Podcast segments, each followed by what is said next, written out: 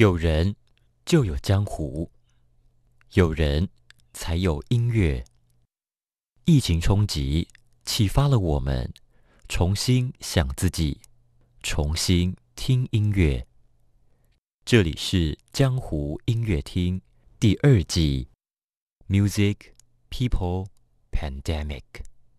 主持人黄立翔在江湖音乐厅与你同行。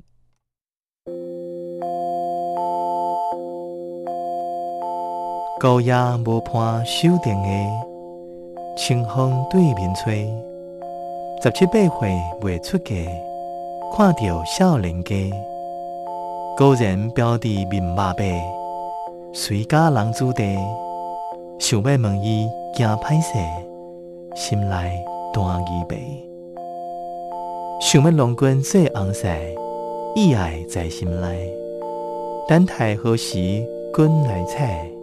青春花洞开，听见外面有人来，开门来看卖。月娘笑阮戆大呆，何妨骗唔知。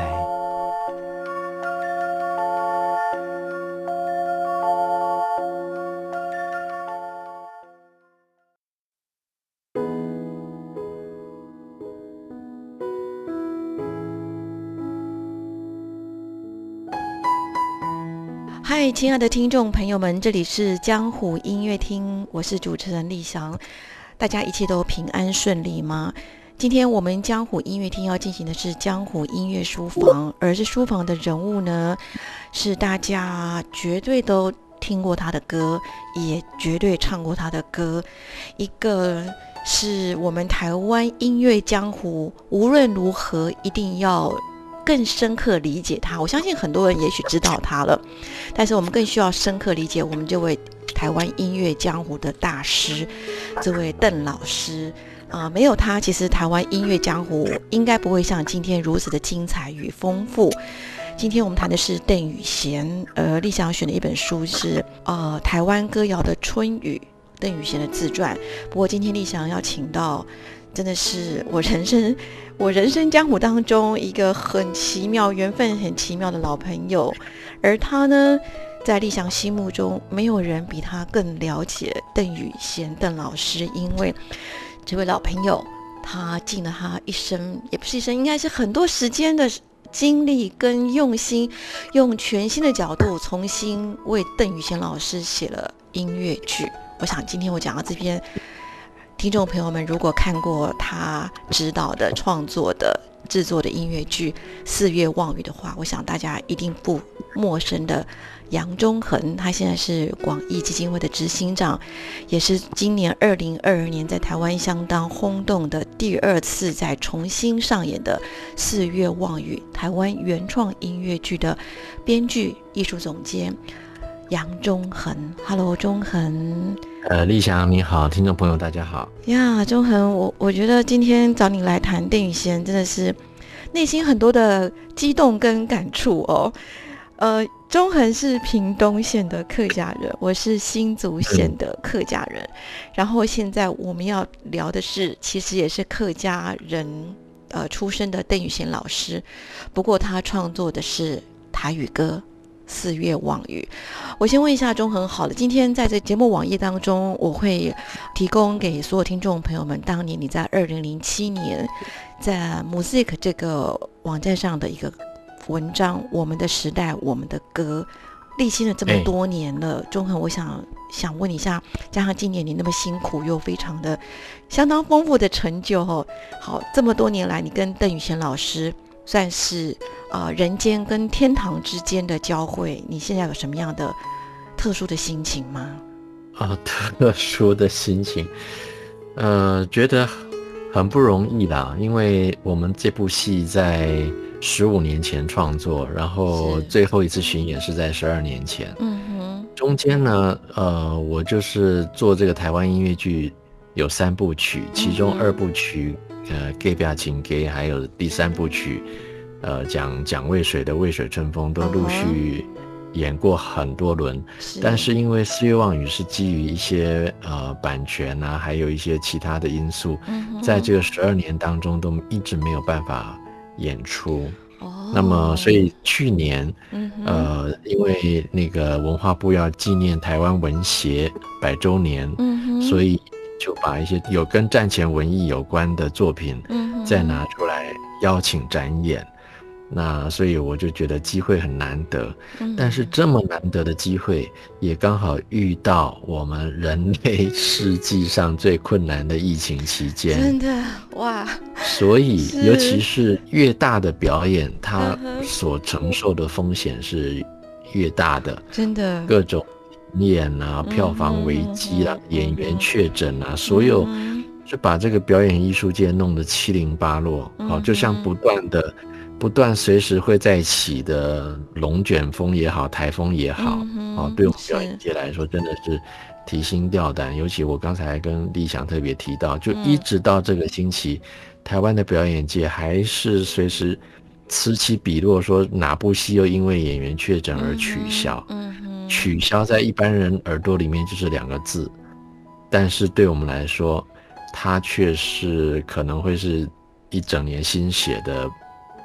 泡汤。对，好，因为它跟电影不一样，电影就是啊，那我们最近疫情紧就不要播，但是我们表演艺术，你就是没有办法演，你的心血，你的好不容易组织起来的事情就会，所以我是觉得好像也许是冥冥中命运在考验着这个计划。一方面我觉得能够再演好像是一个很重要的使命啊，一方面又现在必须克服很大的困难。是，中文，你知道，你刚才听你这样讲，我突然让我脑中浮现了，就是在去年的时候，纽约算是表演艺术开始慢慢要重生哈，然后跟美国历史上一个非常重要的《汉密尔顿》这个剧。那时候就是在去年的时候重生，就是重新开启，在就是你刚才讲的这个世纪的苦难里，疫情摧残，真的是摧残着表演艺术。那去年重生之后，汉密尔顿在疫情之后的第一天晚上，那个 Lin-Manuel Miranda 他上去才讲2-3句话，全场都落眼泪了。我觉得你这个邓宇贤的4月望雨，其实对台湾的音乐江湖那个意义跟重要性，其实我不晓得这样子比喻对不对，就是真的蛮等同于汉密尔顿这个美国的开国元老、开国之父之于美国历史是一样的。真的，因为如果没有邓宇贤，其实台湾音乐江湖怎么会有台湾音乐江湖呢？可是我想邓老师一定会非常感谢你，他绝对会在冥冥中的虽然很多的苦难，但是能够将他这一生让4月望雨这样的音乐剧重新，他的歌曲被你的原创音乐剧哦。那我想问一下中恒，是说你当年是因为你是屏东客家人，所以想用邓老师这样的创作重新变成你音乐剧的创作吗？是，也不尽然是啊。Okay. 是的意思是说，我们选这个题目肯定是因为客家人跟音乐的渊源。但是不是的原因是说，它不完全是我从无中生有想说我来演这部戏，它是有个因缘，就是毕竟这个题目不好做，尤其我们做这个音乐剧的时空的背景哈，就是当时以台湾刚开始发展本土原创音乐剧的起初点，大家就是想对西方音乐剧多模仿学习，然后社会也普遍认为 musical 是一个西方跟歌剧一样，就是西方外来的东西。是。那么本土歌谣或者本土文化，它是在光谱上是相对的两端。是。那所以在那个时候，这件事情不太容易被促成。可是刚好当时有个机缘，就是台北市的客委会，它有招募一个客语音乐剧、客语歌舞剧的标案，我记得是这样子。哦，是台北市客委会。对对对，当时他有这样的一个 project，当时音乐剧的创作正在起头嘛，那他们就有这个想法。那我们也很天真的我们几个爱好音乐剧的，当时还很年轻啦，年轻人就去apply 了这个标案。是。那我说天真的意思是说，我们后来知道这整个过程，就是压根儿我们是根本就是没有机会的，老实说。你说是陪绑的吗？对，就是陪绑的。那这一段过程我就不去细述啦，因为这个过程还有人啊事啊都还在，我也不想去重提这个恩怨。但是总之呢，我们当时就是当然就是陪绑嘛，然后我们形容说当时我们就是穷到只剩2碗泡面跟1本企划案。哇，这个形容真的是好壮丽，可是也是充满了浪漫的那种年轻的热情的情怀哦。哇，对对，那所以我们想说，我们既然手中什么都没有，就只有这个 proposal， 那就做吧，啊，不计后果的就去做吧，因为东西都已经想出来了。是。那虽然说没有得到这个资源，但是就做吧。所以其实你刚才那个问题就是，对我们这题材会这样选，会这样设计，是因为邓雨贤跟客家。是。但是它并不完全是我们就是好，我们就无中生有要来做这个案子。所以我一直觉得说，在我后来做的这几部，还算是重要的作品里面。很多都是好像是老天爷交到手里的，透过某种方式来交给你，就是明明我自己觉得说想发展音乐剧是很自己想做的事情，但是大概都命运帮你安排好。我也没有想到说会在这个时间点硬着头皮来做撕裂妄语。哇，其实真的，中恒，我觉得蓦然回首，你刚才讲那一段陪绑哦，就是理想，我本人也超级多的同样的经验哦。不过我们蓦然回首，在我们非常非常年轻的时候，那些天真，那些冲动，现在蓦然回首，应该是说中恒可能我们也许都会觉得，哎，还是感谢上苍给我们这些人机会，因为那些其实当时可能，我相信你当时一定有心情上的。气氛，就像我同样也会有气氛，可是蓦然回首发现，哇，要不是那个机会点，这个东西怎么冒出来呢？所以其实很有意思哦。我相信表演艺术圈的朋友们听到中恒这一段，应该与你心有戚戚焉的非常非常的多。好，我们休息一下，回来我们聊邓雨贤还有杨中恒与他们的四月望雨。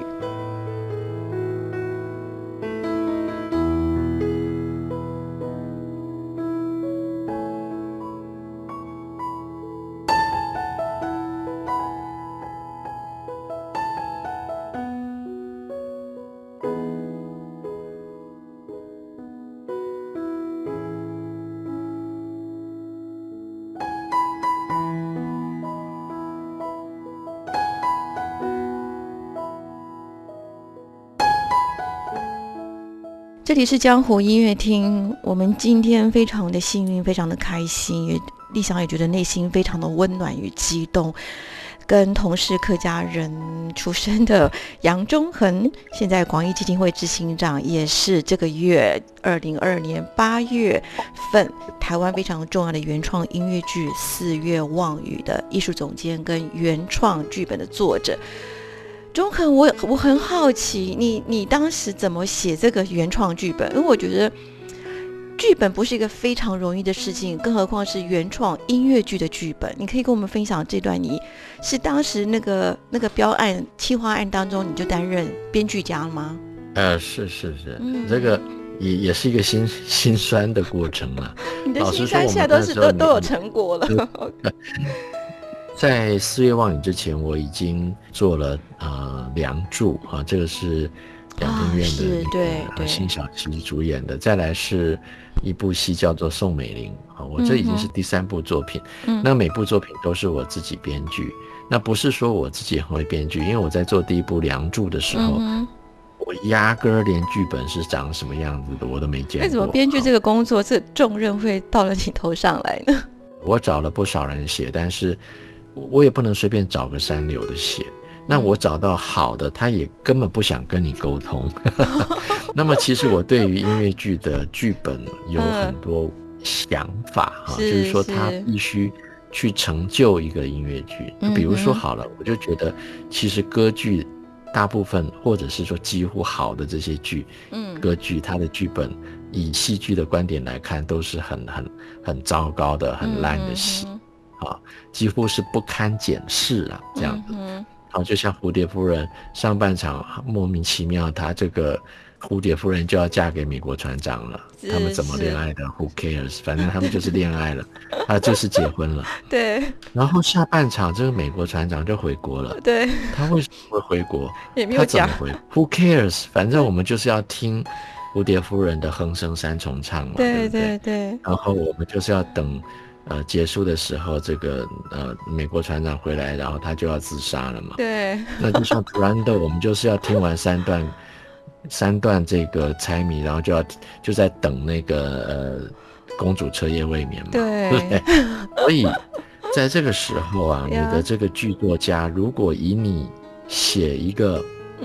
结构严谨剧作的这种本位来写音乐剧的剧本，它是不会成功的。我想讲这句话有点武断，可是大家可以你认真的去检视一下，从 Phantom、Cats、所有的东西，对，你的剧都是没有办法用剧作家的观点去看，他会挑100个毛病给你，你这个太剧情发展太缓慢了，这个不合逻辑啊，这个。但是问题是，你要让一个音乐剧成为好的音乐剧，你的这个剧本必须要为达到终极的最好音乐效果去提出贡献所以呢，我不是什么剧作家，杨宗纬你会写剧本吗？我不会，可是但是不得不硬着头皮去写，然后呢，把最初心里对我心目中理想音乐剧模型的那种剧本去让它成型。所以到了第三部四月望雨当然也是这样做。当然现在回头检视我的剧本，很多人还是会摇头啊，千疮百孔。还有不少人跟我说，杨宗纬，你这音乐剧这个音乐很棒啊，冉天豪很有才华，但是你的剧就不敢恭维了啊，是这个音乐救了你的剧。我想这个我一点都不在意，而且我也很开心，就是说就像说好，你说魔笛到底他的剧是什么，你说这个杜兰豆什么什么，我有一个理论啊，这个理论呢叫做花架理论。花架理论，插花啊，插花是一个艺术吧，对不对？是。我们今天如果有10首歌、20首歌，就像一个唱片一样，就像把十朵花朵依序放在地面上，花是怎么的美，是长什么样子，它就是那样子。当你把它插成一个插花的那个造型的时候，花还是原来的花，它并没有因为你插花变得比较好看，没有。可是呢，当它们组织起来的时候，你会感觉到它的造型，它的气势。所以呢，我们这个音乐剧的编剧，他并不是去把自己当成主角，他是把这些歌组织成有逻辑关系，有组织关系，让这些歌它突然发出巨力万钧的力量，所以它是烘托这些歌。那你会说，那这样子是不是这个戏剧本身不重要了啊？它只是一个服务的仆人。对，我觉得并不是这样子，就是说你任何东西只要尽好你的使命，它就是对我想我如果是简化这个过程，就是说我想我写的剧本是希望能够采取一种音乐式的思考，就像说为什么交响乐就是这4个乐章，那为什么第一乐章就是这么浩大，然后第二乐章可能这个它就会比较软一点，然后第三乐章会个诙谐曲，然后第四乐章有它是一种经验法则，是就是我们在听音乐时候，你自然会有一种心理状态，是那你即使是一个奏鸣曲式，你为什么这样安排，它也是一种心理状态，是所以呢，我们在处理这些歌，或者是说一部音乐剧材料的时候，你是不是可以用音乐的那种逻辑去思考它，而不是用戏剧的逻辑去思考它，所以这些歌剧我们可以听100次都不累，是因为你是在听它的音乐。那你若是用戏剧的话，说实在，你在怎么精心构筑的梗，你在第二次看的时候已经没有梗了。呀，我觉得中文讲的是太好了，就是你刚才哇，我觉得你这段话简直就是音乐剧编剧的那个高级浓缩版的，又精彩又清楚的一个说明。刚才讲的有一个字关键是你用终极音乐的呈现，终极音乐的呈现在处理这个音乐剧的这个剧本啊、哦！我觉得我这样听又懂，而且你又举了一个花架，这个花架它对对， yeah. 就是个插花，它是个烘托，它就是个架子。你没有这个架子，而且音乐的气势跟彼此之间的那种逻辑出不来啊、那但是你说它是一个服务吗？但是我觉得终极的效果还是最重要的。嗯哼，是这样。我觉得你讲服务两个字太谦卑了啦，我觉得它就是一个统筹了，它就像是一个导演了。其实基本上我这样听下，我觉得就像是一个导演了。你将声音、将音乐、将观众大家的渴望或这些东西放在一起，其实你就是一个另外一种导演。虽然我知道你这次有找不一样的导演，新的导演来导这个四月望雨，但是我觉得其实你是一个导演中的导演，可以这样说。更何况台湾原创音乐剧这个十几年来要做这件事情不是一个容易的事情。好，我们休息一下，我们再来听听中恒他非常精彩又哇真的好迷人的分享。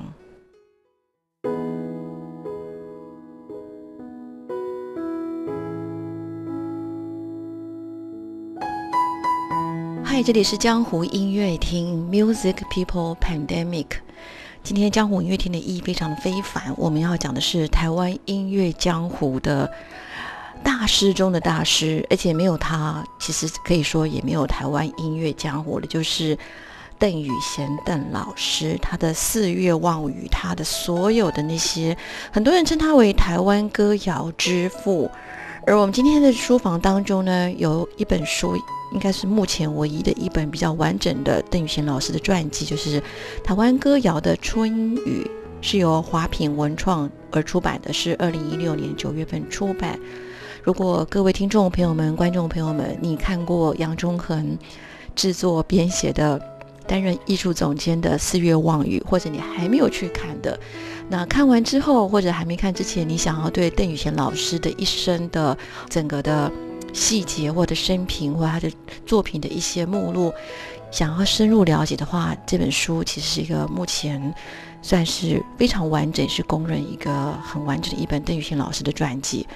不过理想个人认为呢，还是希望大家能够摆脱对疫情的恐惧。在下个礼拜8月20、21号这两天，礼拜六、礼拜天到台中歌剧院亲临现场，看看中恒还有过去这15年来杰出的、优秀的又真的是辛苦的台湾表演艺术的人才，他们共同的作品《四月望雨》。中恒，我想请你分享一下，这15年后你这第二个新的版本最大的差异，或者15年来你加进了你什么新的想法，或给听众朋友们或观众朋友一个不一样创新的时代的想法，在这个最新版本2022年的四月望雨。好，其实我想15年后重演这部作品，我心里还蛮矛盾的。一种想法是很想把它定型化，另外一种想法是想把它再做优化也好，或改变也好。什么叫定型化呢？就是好像我们在写一本书啊，你中间总是会改很多次。那么总要让它定本吧，对不对？你不能永久的修改下去。我也听说好像 Phantom 好像也修了几十次哦。是，我忘记了，因为我今天的这个很多音乐剧都是可能到另外一个城市或另外一个国家又改了一些，或者是演员又有什么想法，就一直在变动当中。对，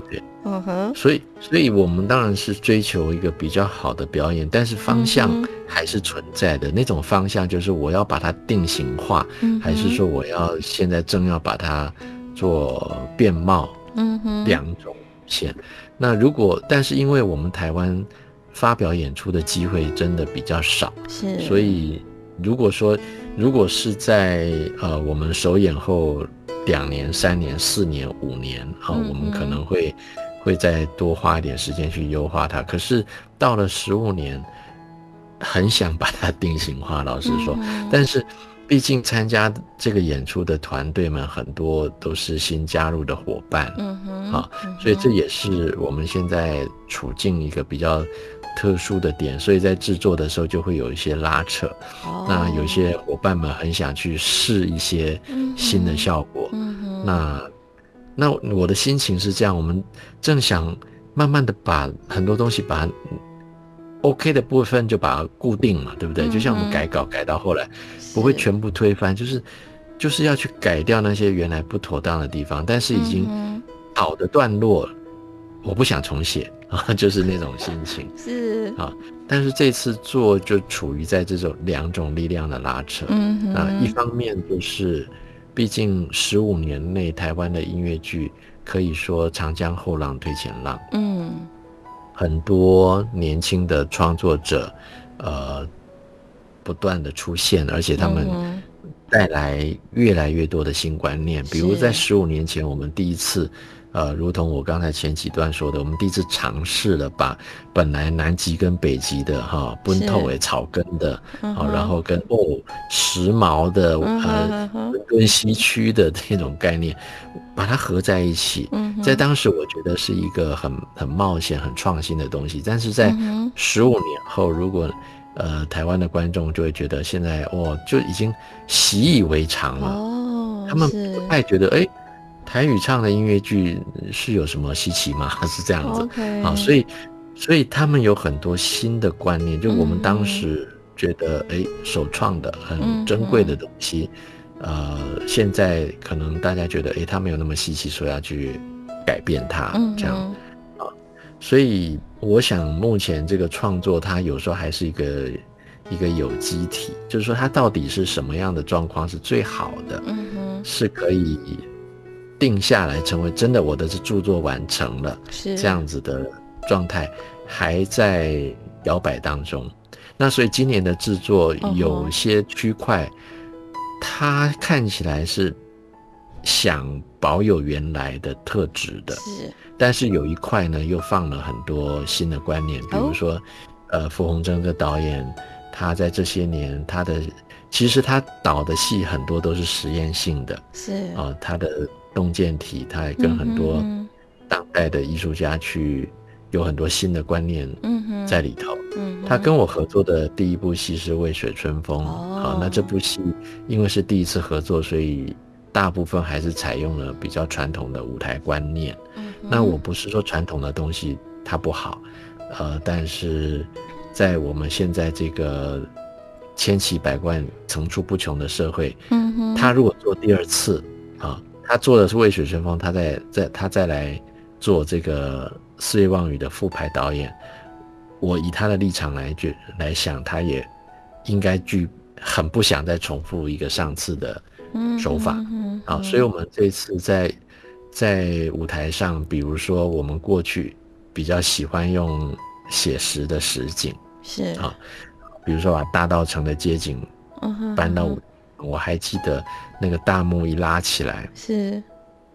当时观众那种大丢点的那个样子浮现出来的时候，台下那一声哇那种轻呼的声音，我永远都忘不了。就只要幕一打开，在背景音乐打开，听到台下那哇，我就觉得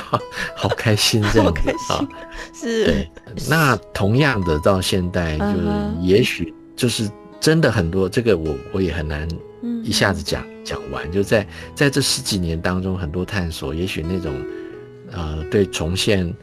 台湾本土那种东西，已经有很多手法了所以他们希望不觉得那样子出来，还可以再捕捉到那一声轻轻的哇哦这样子。所以我们这次呢用了比较多像投影投影呢，在我们过去几年我们用了那种立体的 mapping 也或者什么，它可以打在实体上，但是现在有很多表演更大胆的让舞台上的实景降到最低，它就是一些立体的屏幕，那么你可以在很快的时间去切换你的整个光影或者是整个氛围。好，所以这个是以前我们没有做的，就是在投影跟灯光处理方面，整个舞台上它就有一定的现代感。所以以前我们看到的是，在这个大稻埕的这个骑楼下面发生的事情，但是你现在看到的是在一种氛围，它那个投影有一部分是你可以看到建筑，你可以看到天井，但是你也可以看到一些其他的东西，所以这就会造成一种氛围。它甚至比如说某个人在读信，那个信就会出现在背景，那当然是一种非写实的，是超现实的手法。所以是一种呈现了，就说这次新的版本呈现了数位时代一个全新的比较现代的美学美感，跟那个在里面就是投影是其中一例。比如说演戏也是一样，以前的戏比较多是打开来的，就是大家面对舞台就摊开来，就像歌剧一样，你看到谁在唱，他只要把手打开来就是他在唱。其实这样会给听众朋友们更多的那种体验，应该叫沉浸式的进入到你的投影跟你现在创新的更多新的想法里面，对不对？是，对。所以现在我们的舞台它就变得很立体，就是它也时常会背对演员，可以时常会背对观众，那你会觉得他的视角在切换，这样，所以就会比较多新的手法。哇，听你这样讲的好想进去看了。我就要明白，其实你真的你们这个团队很厉害，就是抓到与时俱进，现在抓到一个沉浸式的，现在表演艺术最珍贵的那个东西放进来了。对，那我刚才也提到，我们台湾就是因为演出的机会跟环境并不那么的充裕，所以也许我们在抓到这个什么是好的这件事情的过程，不是那么容易一次到位了啊。但是总是至少是现在我们都还是用实验的心情在进行它。不过无论如何，我觉得中恒今年的2022年15年之后这个新版本的4月望雨，无论如何我觉得它都是今年台湾音乐江湖真的最大的亮点，也是值得所有听众们朋友们真的要愿意真的值得大家要进去共襄盛举的一个4月望雨。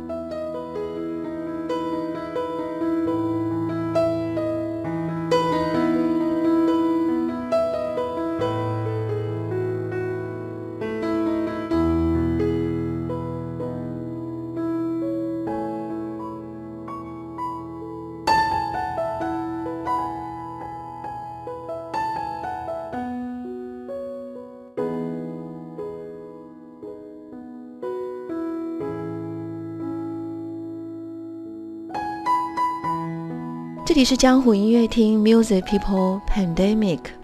今天我们在疫情后时代的2年多的时间，我们今天隆重的要跟大家分享与推荐今年2022年经历了15年岁月沧桑之后的全新的版本4月望雨。4月望雨是我们台湾音乐江湖当中大师中的大师，很多人称他是台湾民谣之父，但是我想听众朋友们今天听了中恒前段的语谈，就觉得哇，他已经不只是台湾音乐江湖的民谣之父了，如果没有邓雨贤，其实就没有台湾音乐江湖了。那中恒，我想要请教你说，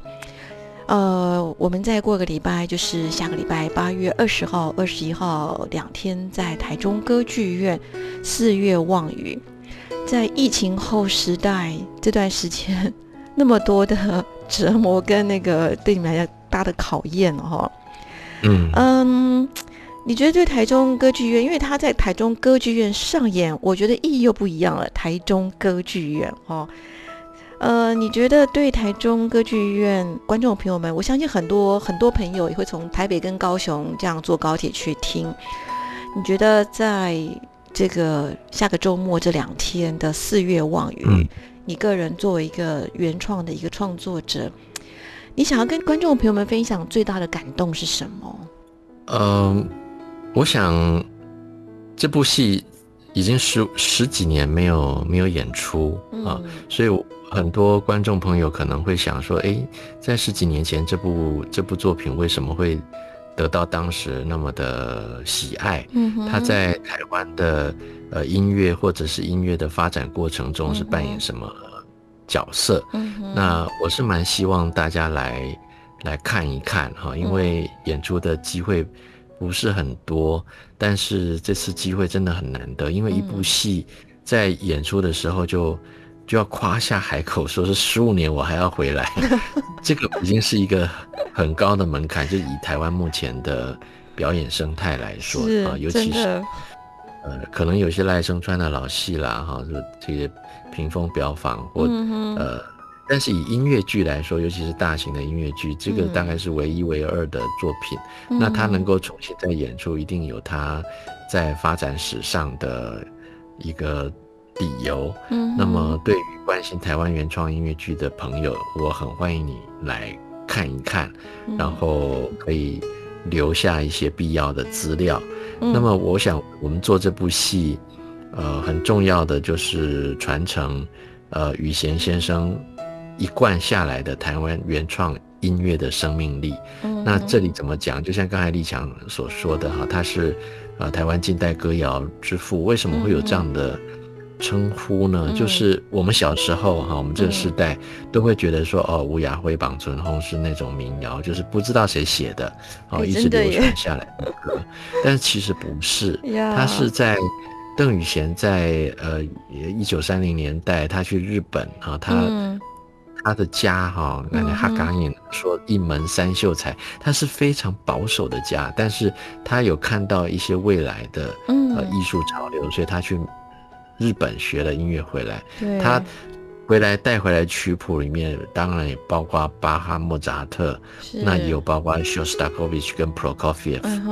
也就是说他接触的是一种全方位的世界的音乐潮流，等于是说一个蛮有国际观的一个东西已经在他脑海中形成了。对对，他不是那种业余，他是 pro 是所以他回到台湾以后，他自己的文章这不是我说的，他大概有2个很重要的理念我都写到戏里了。第一个就是说他觉得我们台湾要发展音乐啊，不必太对西方音乐太痴迷哈，而是要从自己的元素里面去找到可贵的部分。真的比如说像它的原文就是这样的，就像寡语啊或者什么，你总是可以找到你的珍贵的元素去发展它。所以它这个观念在那么久以前就有了，将近1世纪就有了。再来他第2个就要提到，他说不只是音乐，其他的艺术也是一样。艺术家尤其当时日本那个时代，就是很多艺术家是留洋啊，见了世面以后回国，那就会眼高于顶，很有一种身段，他们不愿意跟民众在一起。他特别反对这种态度，他觉得艺术家不要高高在上。就是这2件事。那听起来如果跟我很熟的朋友一定会觉得有点耳熟，这个我做杂志以来时常会批评这批评那，不就是这2种观念。而且其实我在做杂志传播这些观念的时候，我还对邓雨贤还没有真的研究，所以我就读到这个资料，我就心里特别的感动。所以呢，像他用李林秋的词写了《绑存薨》，这个词本身就是非常的典雅有深意的，就是我们到现在都未必能够猜透他在写什么，或者是用什么，好有意境哦。对对，所以在当时我们很想打破一件事情，就是说比如说今天要演舒伯特的艺术歌曲，哇，棒极了，这是国际艺术，你一定要进国家音乐厅。对。但是如果你要唱吴雅慧、绑存薨，在10几年前，他还被疑虑的是不行的，因为他会认为说这很民俗这样子。但是实际上，如果说你考察一下，你从邓雨贤的背景，以及他用台湾诗人的词入乐，他的整个动机跟他的品质，跟舒伯特写菩提树也好，野玫瑰也好，乃至于他用歌德席勒的歌，都是一样的。对。那你为什么觉得别人的都是盖格兄，我们的就不行呢？好，那这个就是我们为什么有些东西它会发展不起来。但是我刚才讲的是说我们要传承邓雨贤的什么东西，所以很多人以为说四月望雨是不是把邓雨贤的老歌串在一起的戏，不是、就是我们在邓雨贤去世那么多年以后呢，我们不是说把他的作品又再拿出来炒个冷饭而已，不是，我们是要延续的是他的精神，这个精神就是我刚才讲的那个两大主轴，就是我们好像那个烽火台一样，它这个烽火点在几十年之前，我们要点一个新的烽火，对，那么我们在这个世代可以做什么样的原创的音乐，然后可以带给观众什么样的感动啊，所以我们是用这种方式来纪念邓雨贤，然后我们的作曲家是阮天豪，他是政大外文的，那我是清大和工的，我们都不是专业的艺术家，可是呢，我们就是有这种热情，然后在这个当下，我们创造了一些我们自认为我把它称为台湾音乐剧首部曲，树立一个杆子啊，这个杆子就是我一开始所讲的，我们怎么样打造我们自己原创音乐剧的规格，它不是跟着西方音乐剧的模式在走的啊，那台湾人有台湾人写自己音乐的方式，我们有创造我们自己戏曲的模式，那这东西再结合西方人创作音乐剧跟歌剧的一些优点，那么可不可以创造出一种新的规格出来，就像当年邓雨贤创造一种新的台湾歌谣的规格出来啊，他的雨夜花望春风，他就是这种歌啊，是在他之前是没有的啊，就是说真的台湾的那种没有那种什么恒春民谣啊那些东西啊，它有它的朴素，但是跟邓雨贤这种精心写出来的新歌乐是不同的。所以如果说立翔你要问我说这次演出，或者是我希望台湾的听众朋友们能够希望他们来看的理由是什么，就是我希望你们来看，然后可以对整个这个大家好像接力赛跑啊，或者是薪火相传的这种精神跟轨迹能够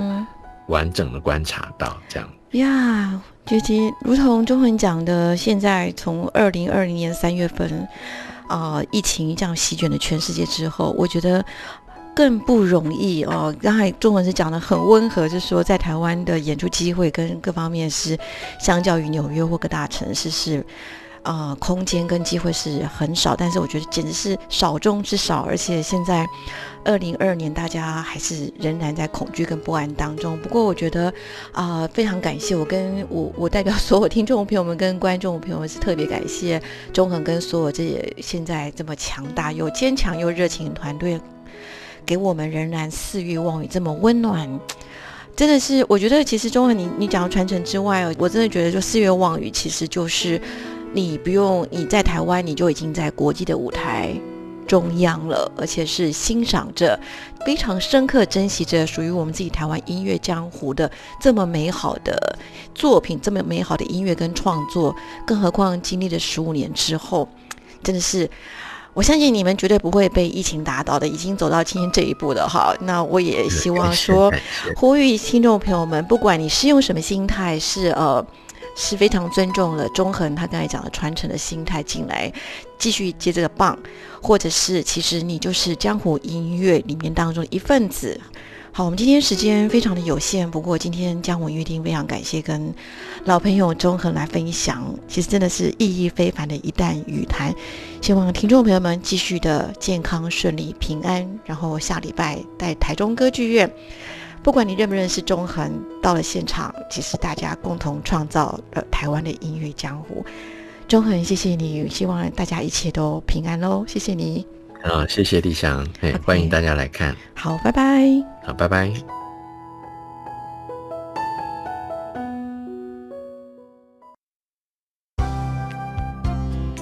本节目由文化部影视及流行音乐产业局指导播出。